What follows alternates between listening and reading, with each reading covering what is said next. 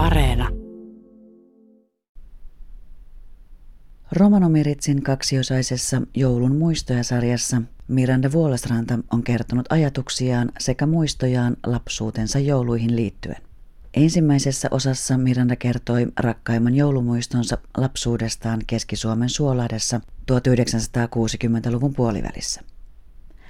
Tänään kuultavan ohjelmasarjan toisessa osassa Miranda muistelee lapsuuden joulujen tunnelmia silloin, kun perhe eli vielä kiertävää elämää. Saamme kuulla lisää myös ajasta, kun perhe sai ensimmäisen pysyvän kodin. Minun ensin, ihan ensimmäiset muistot liittyy itse asiassa hevosilla kiertämiseen. Siitä on nyt aikaa tuommoinen 55 vuotta. Olin silloin ekaluokkalaisen ikäinen suurin piirtein, kun ensimmäisen ihan oman kodin sain. Ja se tapahtui siellä Keski-Suomessa, Suolahdessa lähellä Jyväskylää. Millaista se aika oli jouluisin silloin, kun ei vielä kotia, pysyvää kotia ollut? No se oli sellaista aikaa, että hyvin usein romanit oli jonkun isovanhemman tai ukin ja mummin luona tai sitten ihan taloissa, tutuissa ystävätaloissa, joissa romanit oli tottuneet kiertämään niihin aikoihin, että jokainen suku ja ro, jokainen romaniperhe yleensä siihen aikaan, kun vielä kierrettiin, niin liikkuvat jollain tietyllä alueella ja ne, ne maanviljelijätalot tuli sitten tutuiksi, jossa oltiin yötä ja saatiin olla yötä ja äm, sitten siellä yhdessä sitten joko talon väen kanssa tehtiin joulua ihan silleen, että naiset teki yhdessä ruokaa ja toivat, romanitkin toi usein mukanansa taloon aika paljon ruokatarvikkeita, että kun kaaleet oli tämmöisiä kiertäviä ihmisiä, he tekivät kauppaa ja usein he kaupan tavallaan myöskin vaihtovat taloista ruokaa siihen aikaan, kun ei joka kulmalla vielä ollut supermarketteja. Niin heillä oli hyvin usein kahvia ja perunoita ja lihaa ja ynnä muuta tämmöistä jauhoja ja näin poispäin. Ja sitten kun tultiin taloon, oli ne sitten jonkun sukulaisten talo tai ihan pääväestöön kuuluvien maanviljelijöiden talo, niin sitten yhdessä miehet illastivat hevosia ja ja naiset sitten leipovat ja tekivät yhdessä ruokaa ja talon väen kanssa sitten yhdessä syötiin. Että sen muistan aika hyvin, että usein, että kun pysähdyttiin, niin miehet, isän, talon isäntä vei yhdessä sitten perheen miesten kanssa hevosen talliin ja, ja sitten tota, äiti laittoi sitten ruokaa talon emännän kanssa ja, ja meidän piti olla kiltisti ja istua hiljaa niin kauan aikaa ja siihen aikaan ei oikeastaan leikkikaluja vielä oikein ollutkaan, että, että tota, isännät tota noin, niin vuolivat usein iltaisin, tekivät tämmöisiä puutöitä, niin siellä oli tämmöisiä kiharasia puulastuja, joilla sitten leikittiin ja joista tehtiin kaiken näköisiä pikkunukkeja tai jotain muita leikkejä leikittiin. Se oli kaunista aikaa ja sitten tavallaan niin kuin mikä mulle on jäänyt siitä mieleen, niin oli se, että aina oltiin jotenkin niin kuin hyvässä sovussa pääväestön kuuluvien ihmisten kanssa ja, ja oltiin tervetulleita ja monta kertaa isännät tuli vastaan pihalle ja, ja tervehtivät siellä hyvin lämpimästi, niin kuin, että no, mitä te tiedätte ja mistä tuutte nyt ja mitä siellä naapurissa, naapurikylässä sitten touhuttiin. Et silloin ei ollut niin edistynyttä teknologiaa kuin on tänä päivänä ja, ja tota, ne uutisetkin kulki sitten monta kertaa myös romaneiden mukana, jos ne tuli jonkun lehdenkin mukana, mutta lehtiä ei aina siihen aikaan tullut edes joka päivä taloon. Miten tämä lahjakulttuuri oli sitten siihen aikaan? No, lahjat, joita saatiin, niin oli joku tämmöinen paperitöttöröön oli ostettu jotain nallekarkkeja tai jotain muuta, joskus jopa sokeria. Ja sen mä muistan, että mulle teki joku äitin ystävä neulo sellaisen hameen. Ja se oli todella, todella hieno, että siinä oli erilaisia kuvioita ja ja leveä helma ja, ja sitten siinä oli semmoiset tupsut. Mä olin niin ihan tosiaankin rakastunut siihen neulottuun, käsin neulottuun villahameeseen, koska se oli niin värikäs ja semmoinen hieno. Ja mä olin tosi ylpeä sitten, kun mä sain sen, että, että tota, sitä ei edes monilla siihen aikaan lapsilla edes ollutkaan. Ja, ja tota, ja muistan sen, että se jossakin vaiheessa sitten, kun oltiin jätetty talvivaatteet jonnekin kesäksi säilöön, niin se hävisi se mekko. Ja mä muistan, että mä kysyin sitä monta kuukautta äitiltä, että missä mun mekko on, missä mun mekko on. No miten sitten se tilanne muuttui siinä vaiheessa, kun te saitte sen asunnon? Millä lailla joulunvietto muuttui? No se asunnon saanti se oli joskus tuossa 60-luvun 60, olisiko se ollut 65, 64, kun saatiin oma asunto ja siihen asti oltiin oltu aina joulua isän vanhempien luona Suolahdessa, Santu Ukin ja Hilma mummon luona ja, ja niin se oli varmaan useimmiten suurissa sukukunnissa ja perheissä, että, että oli aina ne suvun vanhimmat, joilla saattoi olla sitten jossakin mökki ja, ja, ja tota, suvun nuoremmat jäsenet ja nuoret perheet sitten kokoontu sinne, kun oli joulu. Mutta sitten kun 60-luvun puolen väliin tultiin, niin tota, siellä Suolahdessa muistan, että mun ensimmäinen kotini oli semmoinen tosi, tosi pieni mökki.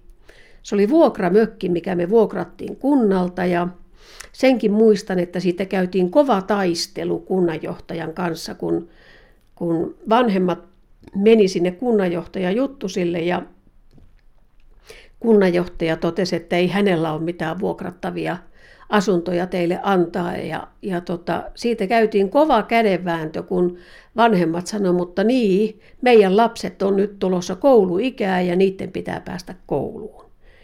Ja kunnanjohtaja totesi vaan, että ei, ei, ei meillä ole mitään asuntoja teikäläisille, että, että siirtykää nyt johonkin seuraavaan kylään vaan, että ei meillä ole täällä vuokra-asuntoja antaa, niin tota, muistan, että kun mun isäni oli hyvin kiltti ja rauhallisena miehenä pidetty mies, niin kun hän oli puoli tuntia niin kun ei sun takaisin keskustellut tästä samasta asiasta ja aina vaan hänelle sanottiin, että ei, ei, ei, ei, ei, niin jossakin vaiheessa hän löi semmoisen, kun hän piti semmoista isoa lierihattua päässänsä, niin hän löi sen otti sen hatun päästänsä ja löi sen tosi voimalla niin kuin siihen kunnanjohtajan pöytään ja sanoi, että ja minä en lähde minnekään.